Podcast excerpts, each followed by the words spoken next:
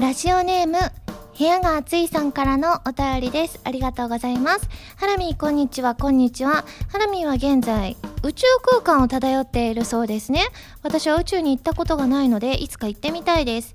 さて、宇宙から地球に戻る際は、大気圏に突入しなければなりませんが、大気圏に突入する際、空気がいろいろあって、とても暑くなります。そうなの？あ、そうなのとか言っちゃいけない。ハラミは大気圏突入時の暑さ対策はどのようにしているのでしょうかもしよろしければ教えてくださいと。そうなんですよ。大気圏から地球に戻ってくるとき、すごい暑いんですよね。え、まず、どうやって宇宙に行きましたか？ってことなんですけど、まず宇宙に行ったのはロケットに乗りまして、乗り場があるんですよ。飛行場に。で、それで、羽田空港からですね、ロケットに乗車しまして、シューって行って、で、えっと、宇宙空間、いわゆるあの、ちょっと夜みたいな、星みたいなのがいっぱい見えてる、あの、銀河系みたいなとこに今いるんですけど、戻る時いつもすごい暑いなって思いながら戻ってるんですよ。まあ、ロケットに入ってるので直接的にその暑さを感じるわけじゃないんですけどそれをも越すぐらい周りが結構暑かったりするのでうん暑さ対策はねキャミソールに短パンですね。であの暑さをねどうにかしのいであります。あと内輪もね仰いでますその瞬間。大気圏に突入する瞬間はね。あとは冷えピタも結構貼ってたりしますよ。1万度とかになることもあるらしいですよ。えそうなんですよ。えー、そうなんですよ。1万度とかになるのでやっぱりもう暑いから普通の服着てたら暑いからやっぱキャミソールの方が涼しいかなっていうふうに思ってね。なるべく薄着を心がけています。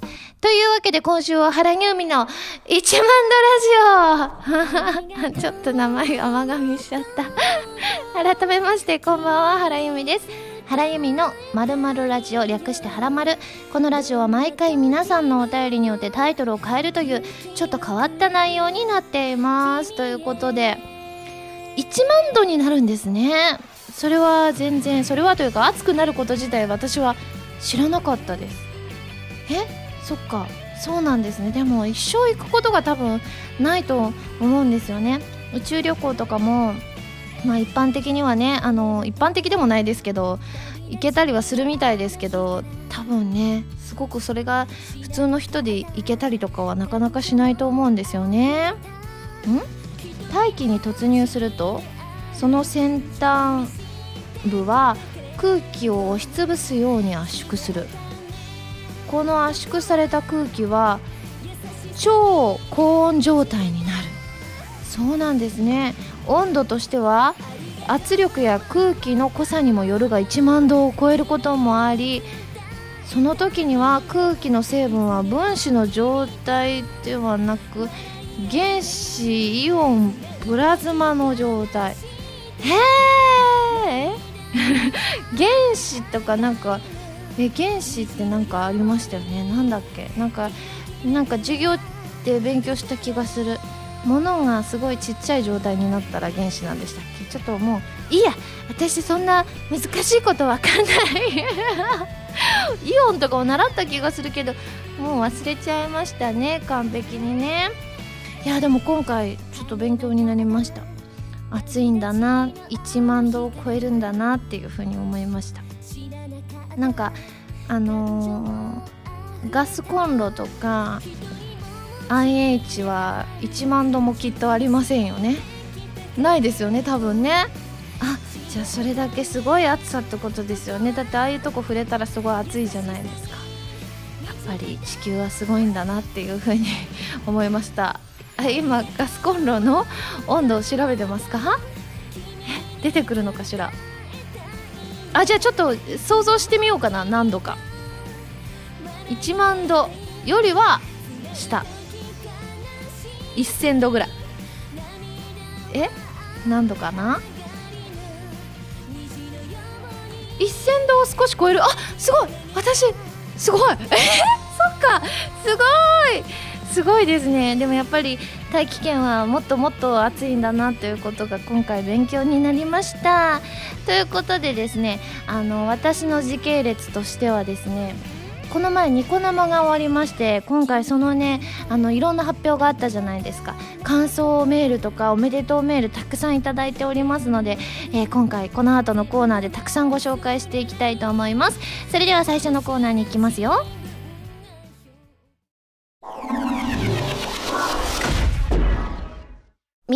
日常覗き見調査ふつおたコーナー。はいということでこのコーナーはテーマに関係なくいろいろなお便りを読んでいくコーナーです。いわゆるふつおたです。ちなみにコーナータイトル毎回変わるんですが今回はラジオネームノラルさんにいただきました。ありがとうございます。ということでですねメールご紹介していきます。まだ今週ねインプロビゼーションの発売記念イベントの感想を結構いただいていたので、えー、ご紹介させていただきます。ラジオネーム白まゆみさんです。ありがとうございます。ハラミこんばんはこんばんは。今回ラジオ初投稿です。ありがとうございます。全8回の6シングルインプロビゼーション発売記念イベントお疲れ様でした。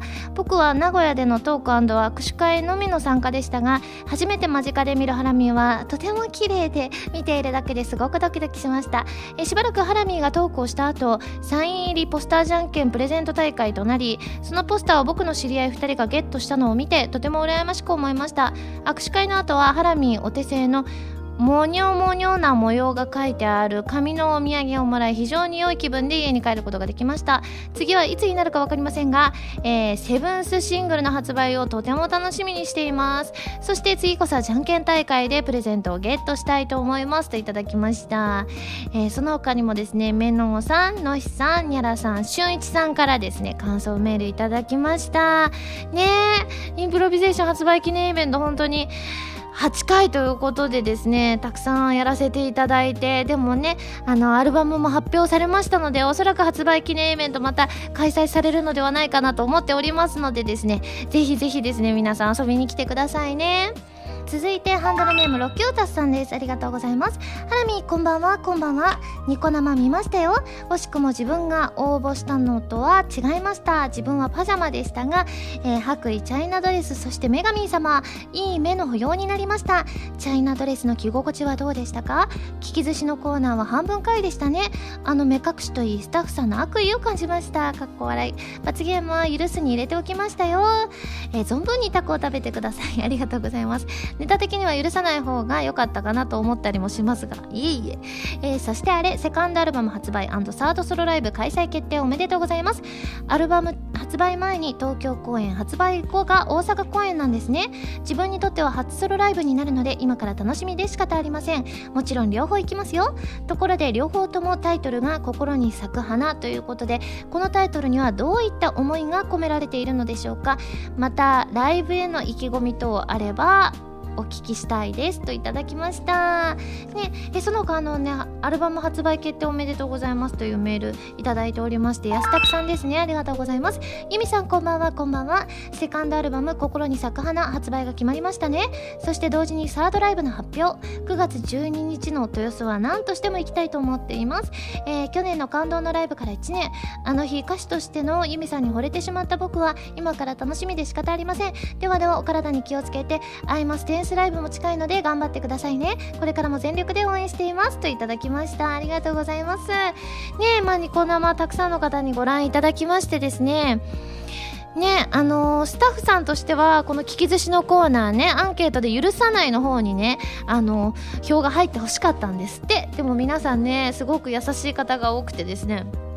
許すということであの許していただいて無事にタコを食べさせていただくことができてですねあの日もかなりねあの時あの机の上にあった3個のタコは全部私が食べさせていただいたのでいややっぱりタコって美味しいなっていう風に思いました。そしてチャイナドレスこれねいやーなんかねチャイナドレスがすごい多かったんですよね。浴衣も多かったんですけれども、まあ、今回あの浴衣だとちょっとね脱いだり着たりっていうのが自分でできないから難しいなってなったんですけれどもね。チャイナドレスすごい似合うっていう感想がたくさんですごく嬉しかったですね。ありがとうございます。ねせっかくなのでねチャイナドレスはまたねなんかでねイベントとかで着たいなって思ってるんですよ。はらまるの登録とかあればね、まあ、あの時実はちょっとねサイズとかがちょっとだけ大きかったりしたのであの後ろでつまんでもらったりしてたんですけれどもちょっとねイベントまでにはですねあのサイズのちょっと変えてもらったりとかしてですねバッチリな状態でいつか着たいなというふうには思いますね。そしてねアルバム発売とサードソロライブ開催ということでですねまあライブの方はねあの東京と地元の大阪2カ所でさせていただけるということであのね私今までねライブといえばここ1回この1日だけっていうパターンだったのでなのですごくねドキドキです。9月はきっとまたドキドキしてるんじゃないかなと思うんですけれどもまあでもあの結構皆さんのメール読んでたら東京も大阪も行きますって書いてくださってる方かなりいらっしゃったのであの両方来てもねあのこう楽しめるようにちょっと構成をね変えたりとかそういったのまだ全然ね何も決まってないのでわからないんですが両方来た方でも両方とも楽しめるようにね頑張りたいなというふうに思ってます。まだ全然リハとか始まってないのでまたそのうち「はらまる」とかでリハとか始まったりとかねしたらいろんなお話できるかと思います。そしてですね、えー、セカンドアルバム発売ということでですねいやーすごいなんかねなんか「プレイスオブマイライフ発売してから私としてはあんまりこう期間がね経ってないような気がしてしまうぐらいなんか本当にあっという間だなっていうふうには思うんですけれどもいや私このね「心に咲く花」というタイトルがね気に入ってるんですよね。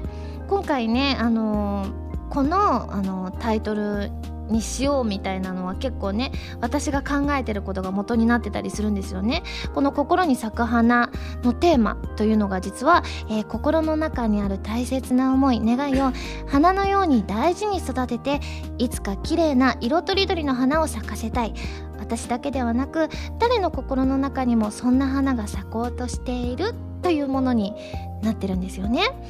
そのさっきも言ったんですけど結構私が普段考えていることみたいなのをスタッフさんにねお伝えしてそれをもとにいろいろ考えて今回のテーマが決まったんですけれどもその私が考えていることというのは、まあ、いつもこう平和で心穏やかに過ごしたいなって思ってるんですよね。なんか些細なことでこう気とか起こったりとかせずにねあのそれはなんか心の持ちようでできることだなと思っていてなんか私に降りかかる嫌な出来事のうち95%くらいは考えてみれば大したことじゃないなっていうふうに思うようにしてるんですよね。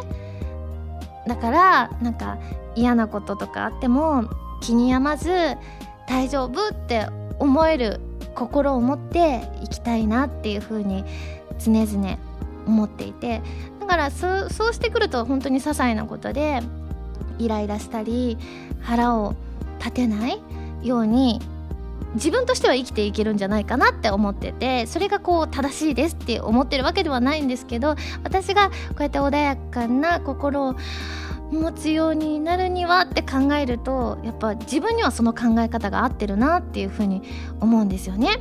だから私もそうやって心の中にこうね花が咲いてるかのようななんか穏やかに過ごせるように皆さんにもそうやってなんかねあの楽しくなんか日々を送っていただけたら嬉しいなっていうふうに思うんですよ。もちろんね全然あの今も楽しいですって方とかいろんな方があのいらっしゃるとは思うんですけれどもだから今回のテーマは私がこうね思っているように皆さんが生きていく中でいろんな願いとか思いとか信念とかいろんなものがあってで皆さんの胸の中でそういった願いを大事な花として咲かせていただけると嬉しいなっていうことでこんなテーマになったんですが皆さん伝わりましたでしょうか？なのでねまだなんかあの詩とかがね完成してないのでこれがどういった形であの皆さんのもとにあのお届けできるかまだわからないんですけれども。でもなんかねいつも通りこう何て言うんでしょう。自分になんかできることは全部やってなんか悔いのないようにあの制作作業にしたいなって思うんですよね。なので自信を持ってお届けできるそんな楽曲になるように私も頑張っていきたいと思います、えー、ニコ生の感想とあとアルバム発売おめでとうの感想本当にたくさんいただいておりますのでお名前だけご紹介しますね。ガムさん赤たぬきさんもつくろさんみのりんさんゆうきさん蛍光イエローさんショポロディダスさんタカさん空飛ぶマッスンピーさんマヤニキさん、えー、カボスサワーさんスバルさんカサノバさんウシーナインさん雪月花さん、えー、高橋スイッチさん南風パワーさんエッフェル塔さん小野地さんメノンさんビメーダーさん星さんゆいさん赤たぬきさん勝利さんルキさんアスカさんノラルさんリュウさんなどなど他にもたくさんいただきました。皆さん本当にありがとうございます。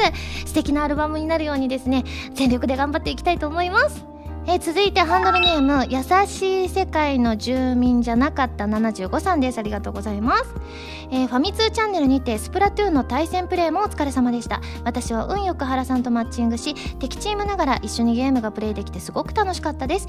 結果原さんを容赦なく倒してしまいましたがニコ生の配信だとタイムラグがあってリアルタイムではどういう状況だったのかわからなかったのですが翌日にタイムシフトでバッチリ確認しました。原さんが優しく敵の人も私を守ってとおっしゃっていたにもかかわらずそして原丸の配信でお疲れだった原さんにあのようなことをしてしまって本当に申し訳なく思うと同時に倒されて「こら!」と怒ってる原さんがとても可愛くてタイムシフトを見ながらニコニコしてしまいました。逆に原さんに接待させてしまったみたいです。みません。チャイナドレスでおうちモードという珍しいシチュエーションも見られてこちらも楽しい配信でした。いつかまた原さんと一緒にゲームできる機会があればとても嬉しいです。その時は原さんの味方につきたいですね。といただきましたね私もねこのスプラトゥーンねあのちゃんとプレイするのは初めてだったんですけれども結構ねはらまるリスナーさんの方もあのたくさんあのご参加いただいてですねね私はね倒されちゃったりもしたんですけれどもで結果負けた試合もあったんですけれども勝った試合もあったりとかしてでもああやってねゲームするのって楽しいなって思いました皆さんと一緒に。ね、やっぱ「はらまる登録」ではやっぱりなんかゲームしたいなとは思ってますね。その他、えー、ゲームに参加してくださったくずりさんまよさんたけぽんさんも感想メールありがとうございました。じゃあ続いてキャベツジュンさんです。ありがとうございます。ハラミこんばんは。こんばんは。先日行われたオーバーロードの先行上映会参加してきました。春に行われたアニメジャパンで映像を見てからずっとアニメ本編を早く見たいと楽しみにしていました。いざ第1話を見ると原作の雰囲気に合った映像作りその中でで動くキャラクターたち。それらがうまいことマッチしてすごく楽しく見ることができました。その後のトークショーでも今後が期待できるような内容で話をしていたので続きが楽しみです。そういえばあの日のハラミーはアルベドさんを意識したような服装だったような気がします。実際はどうなんでしょうかということで。もちろん意識しました。実はあのアニメジャパンの時のあのロングスカートもね意識してたんですよね。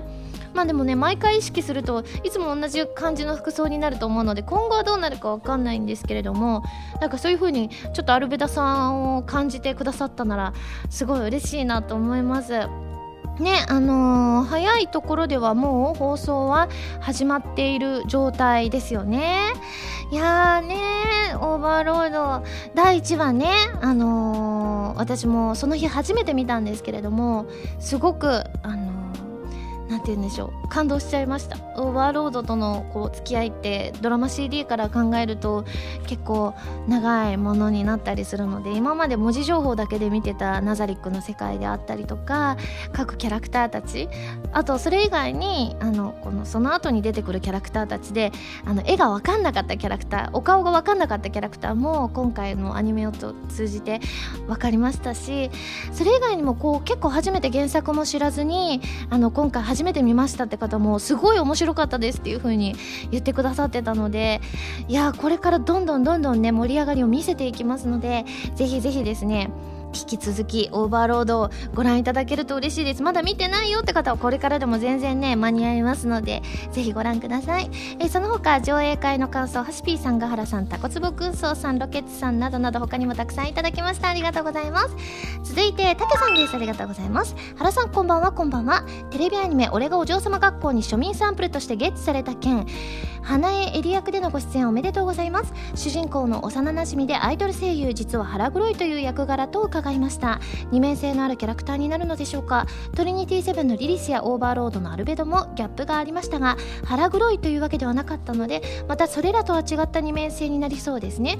特に黒い部分がどのような演技になるのか楽しみです。ということでですね。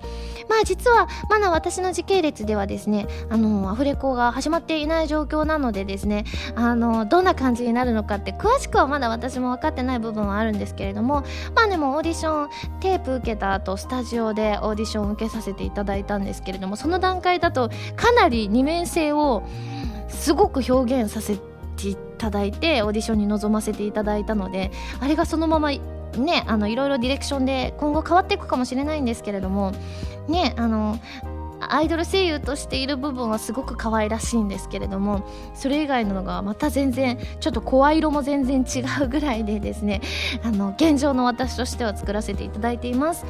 ねすごくねオーバーロードとかとまた全然違う作風だったりするのでですねぜひですね秋も引き続きねあのこう私が出演してるものをチェックしていただけたら嬉しいなっていうふうに思います。その他にも1年ぶりにメールを送ってくださったつんつんさん人生初彼女できたということでおめでとうございます。末永くお幸せに。えこのコーナーでは皆さんからのお便りをお待ちしております。普通歌係までお送りください。以上みんなの日常覗き見調査ふつおたコーナーでした。私原由美の6シングル「インプロビゼーション」が好評発売中です。表題曲の「インプロビゼーション」は XBOX ONE 用ソフト「ミステリート F 探偵たちのカーテンコール」に収録される「ミステリート2ベアエルエンカウンター」のエンディングテーマ。カップリングにはプレイステーションビータ用ソフト「白衣性愛情依存症」のエンディングテーマとなっている「君との未来」そしてオリジナル楽曲の好きと言われるまでの5分間を収録。ぜひ聴いてくださいね。こんばんは原由美です。ゲームやエンタメの総合情報サイトファミツー .com では私のアーティスト活動の情報をどこよりも早くお届けします。もちろん「はらまる」も配信中ですよ。ブログの更新や予告映像の配信も行っていますのでぜひチェックしてくださいね。弓手段。このコーナーは全国各地の名産など私原由美が実際に食べて皆さんに広めていくコーナーです。今回も名産をいただいて最大で星3つまでで採点させていただきたいと思います。それでは今回の名産をご紹介します。今回は日清さんのカップヌードルパスタスタイルボロネーゼでございます。ねカップヌードルのパスタスタイルということで今回これ新商品だそうですよ。あのねボロネーゼとボンゴレが2つあるそうなんですけれどもラーメンじゃないってことですよね。パスタってことですからね。見た目はねあのカップの形ちょっと普通のカップヌードルとは違うんですけれどもちょっとなんか太めにはなってるんですけれどもまあでもそんなに大きくは変わらない普通のカップ麺だなといった感じはするんですけれども熱湯5分なんですか？ちょっと普段よりは長めですね。あすごい。なんか肉の肉かな？肉っぽいのが入ってたりお野菜っぽいのが入っていてやっぱり麺の感じが違いますよね。カップヌードルって麺がこうビロビロビロってなんかこうちょっと縮れた感じになってるじゃないですか。ちょっとまっすぐな感じになっております。で調味オイルと粉末ソースが入っておりますのでちょっとねどんな感じなのか全く想像つかないのでですね早速ちょっとお湯を入れてきて食べたいと思います。はいということで出来上がりました。では早速いただきたいと思います。いや本当にね普通のねパスタですね。いただきます。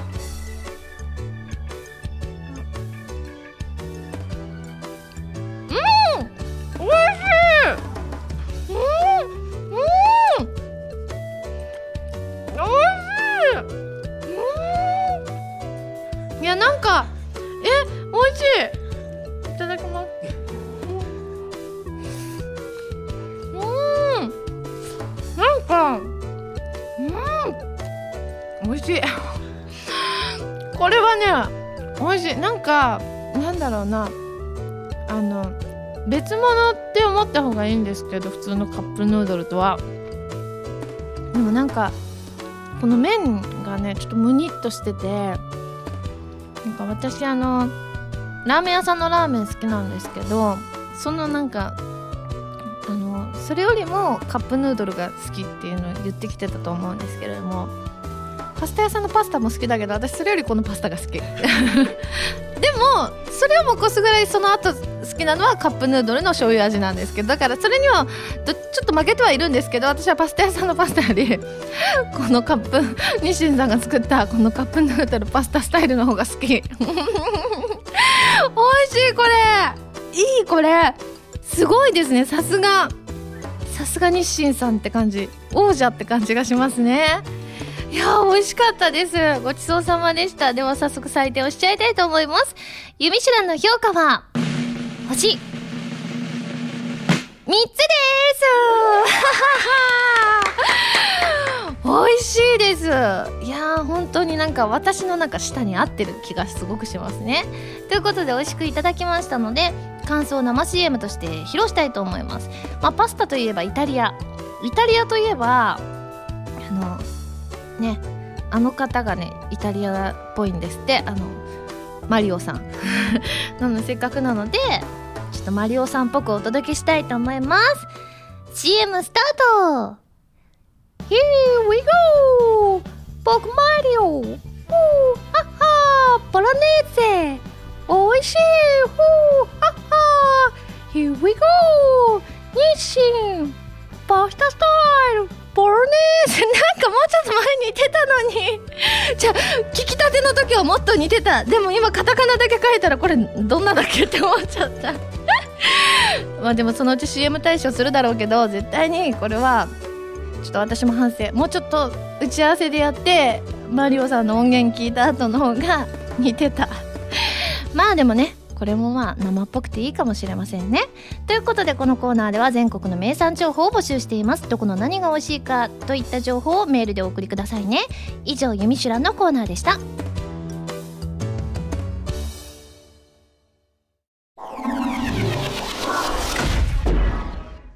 まるおこちらのコーナーは普通のお便りから特定のテーマまでいろいろなお便りを募集して読んでいくコーナーです。募集していたテーマはこちらの3つです。まずは俊一さんから頂いた余ったカレーの活用術。そして、えー、あこれピンチかもと思った瞬間。そして大喜利ですね。この子供混ぜてるなさて何と言ったでございます。まず余ったカレーの活用術から参ります、えー、マサさんです。ありがとうございます。原さんこんばんは。こんばんは。余ったカレーの活用術ということで、えー、カレーを使ったパスタを紹介したいと思います。えっ、ー、と準備する材料は余ったカレーパスタひき肉お好みでとろけるチーズです。作り方はまずパスタを茹でます。パスタを茹でている間にひき肉を炒めておきます。パスタが茹で上がりひき肉にも火が通りましたらフライパンにパスタ炒めたひき肉余ったカレーを投入します。パスタにカレーとひき肉がよく絡んだら出来上がりです。とろけるチーズはお好みで絡めるか盛り付けた時にのせるといいと思います。ひき肉を入れることでミートソースっぽくなるので試してみてください。ちょっとさっきのにも近いものがありますけれども。いいですね。美味しそう。なんか私チーズ好きなんでこれは絶対に美味しそうですね。続いてゆずうさんです。ありがとうございます。これからの季節そうめんなどが美味しい季節になってきますよね。冷たいそうめんにカレーを合わせると油が固まって微妙な感じになってしまうので茹でたそうめんを冷やさずにカレーに入れて軽く火を入れてカレー乳麺みたいにすると美味しいですよね。薬味に何を入れるかでも結構いろんなバリエーションが出せますしおすすめですよといただきました。いいですね。私そうめんも好きなんですよね。これから夏いっぱい食べたいと思うのでその中にねあのカレーとかバリエーションを入れるっていうのも素敵ですね。続いて星空のガーディアン伯爵さんです。ありがとうございます。私は余ったカレーを炒め物の調味料として使用しています。よく作るのは鶏肉ともやしとキャベツの野菜炒めですね。カレーの風味が食欲を誘いますし簡単にできるのでおすすめですよといただきましなるほど。カレー風味の別の食べ物ってことにこの調味料として使うことによってできるんですね。なるほど。確かにそれだといろんなものにね入れることができるので美味しいかもしれませんね。ありがとうございます。続いてあこれピンチかもと思った瞬間デザイン屋さんです。ありがとうございます。前の方の席をゲットしたスタンディングライブ中に催したくなった時。わかります。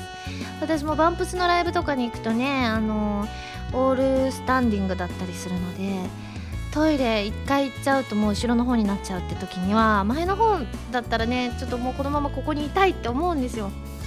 で私こう水を飲むのでお手洗いにも行きたくなるんですよね。だから私はねスタンディングよりもやっぱりね椅子の席がすごい好きですね。はい続いて包丁くんです。ありがとうございます。私がピンチに陥ったのは夏の日のことです。ファスナーで左右に真っ二つに分かれるシャツを着ていたのですがファスナーが壊れてしまい閉まらなくなってしまいました。中に何も着ていなくて素肌だったので胸元が丸見え状態です。しかもまだ仕事は始まったばかり。このままだと胸元全開の超ワイルドなスタイルで業務をしなくてはいけません。女子社員に惚れられても困るのでとりあえずガムテープで前を貼り合わせてこっそり仕事を抜け出して近所のスーパーにシャツを買いに行きましたと。ガムテープを貼り合わせるっていうのもまたね見た目的にはすごいなとは思うんですけれどもでも胸元を開いて職場でっていうのもまた恥ずかしかったりしますからね、まあ、近所にスーパーがあってよかったですね。続いてガハラさんです。ありがとうございます。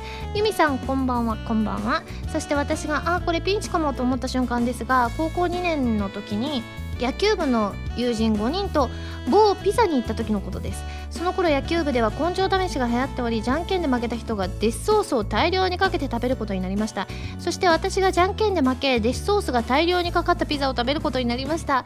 数分後あまりの辛さに気分が悪くなり意識を失い救急車で搬送されました。それ以来辛い食べ物が食べられなくなりました。ユミさんもデスソースには気をつけてくださいねといただきました。うん。意識失っちゃうんですね。辛くなって気分が悪くなると。いやーこれは多分周りにいた野球部の皆さんもびっくりしたんじゃないかなと思います。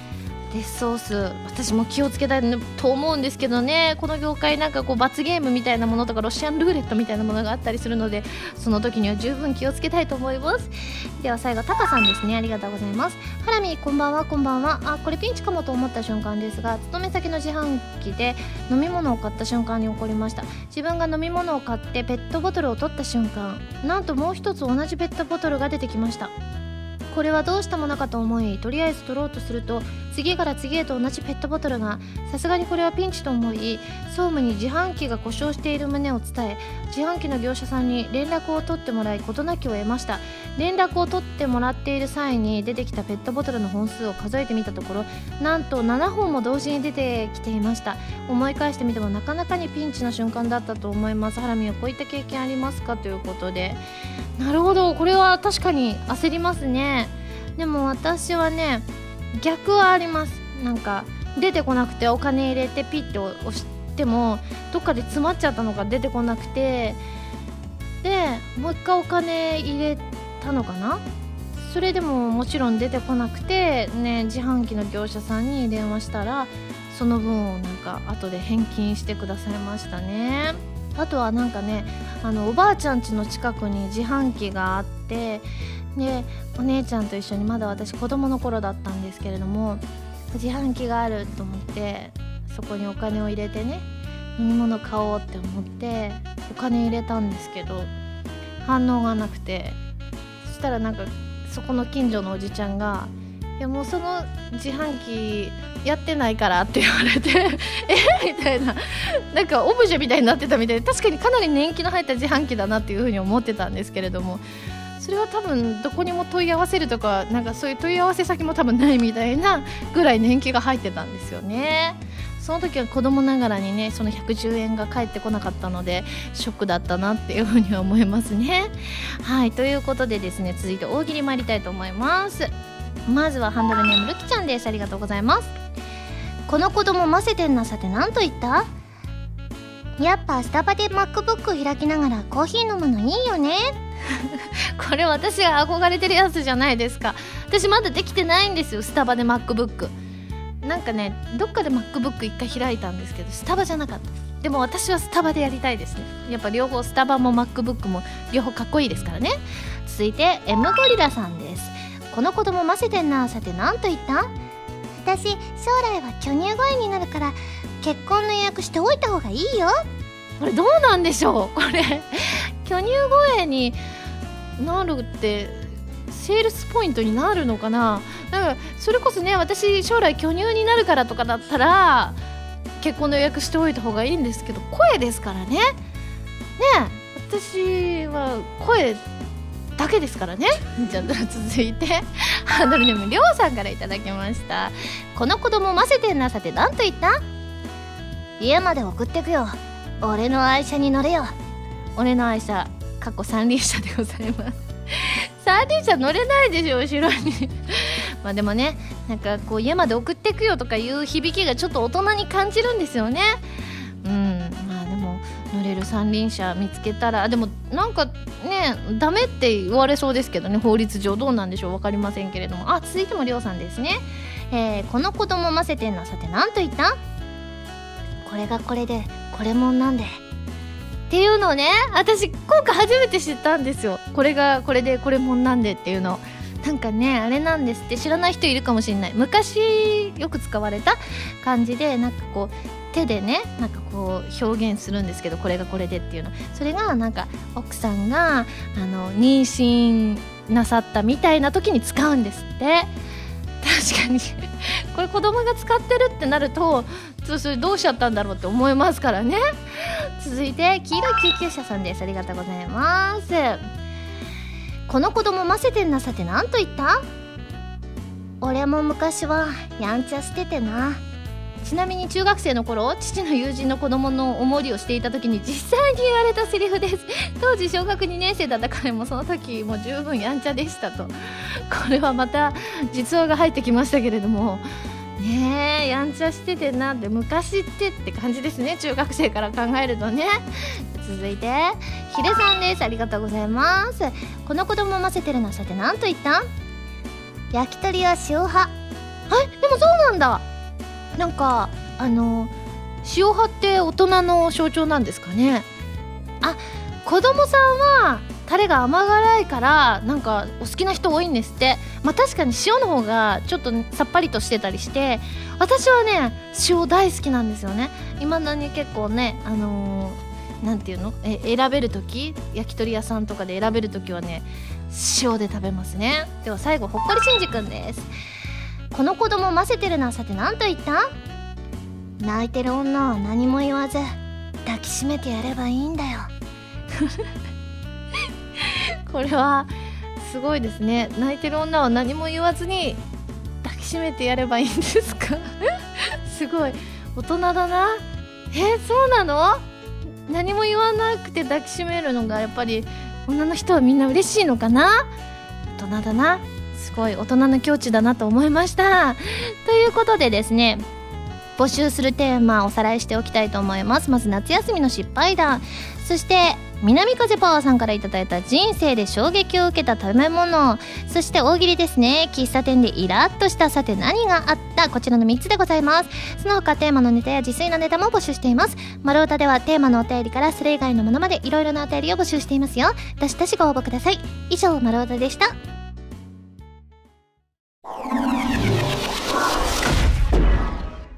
はらまるリスニングプラス。こちら私原由美の新曲をお届けする視聴コーナーです。今回皆さんに聴いていただくのは2015年5月27日発売の6シングル「インプロビゼーション」から「インプロビゼーション」です。それでは聴いてください。インプロビゼーション。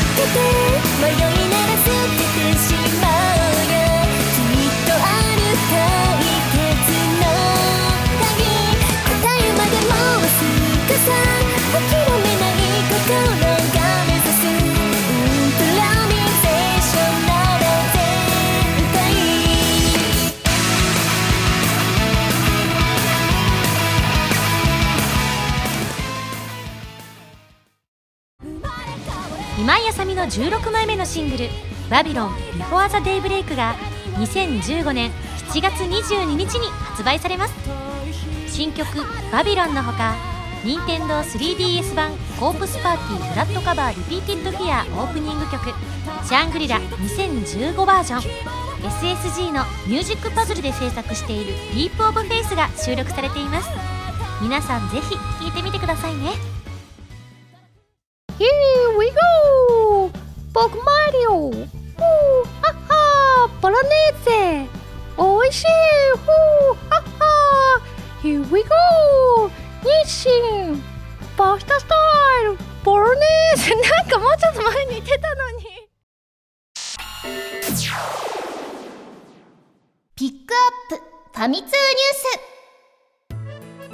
ナーは「はらまる」を配信しているファミツー .com に掲載されたニュースを私原由美がお届けするコーナーです。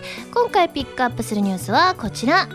フリーダムウォーズ貢献ガイズ宮下英二さん江口拓也さん赤羽健二さん山下誠一郎さん版の楽曲「レッツ貢献」を発表。貢献ガールズの新曲もプレイステーションビータ用ソフト「フリーダムウォーズ」はプロパガンダアイドルの新展開として男性ユニットによる新アイドル「貢献ガイズ」ユウ宮下英二さんギー江口拓也さんウェル赤羽健二さんアルト山下誠一郎さんの楽曲「レッツ貢献。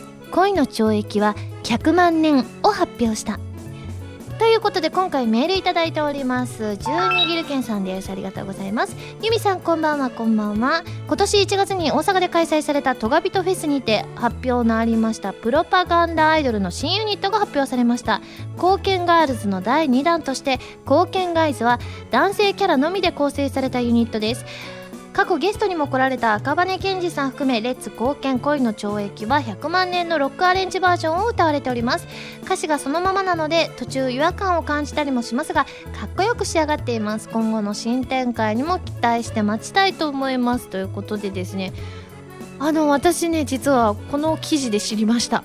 あの男性陣さんのこの曲この「レッツ貢献恋の懲役は100万年」をね男性キャストの皆さんで歌われたっていうのはねびっくりびっくりなんですけれどもでもあの時確かにあの男性アイアイドルの版も欲しいですみたいなのって結構ねアンケートの中で上位だったりしましたよね。なのでちょっと私としてもね早く聴いてみたいですね。だってロックアレンジということでまたねガラリと雰囲気が変わって、えーね、皆さんのもとにお届けされると思いますので私もチェックしてみたいと思います。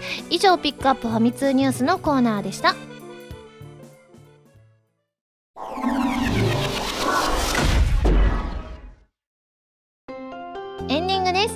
ここで私からのお知らせです。私のセカンドアルバム「心に咲く花」が2015年9月25日に発売されます。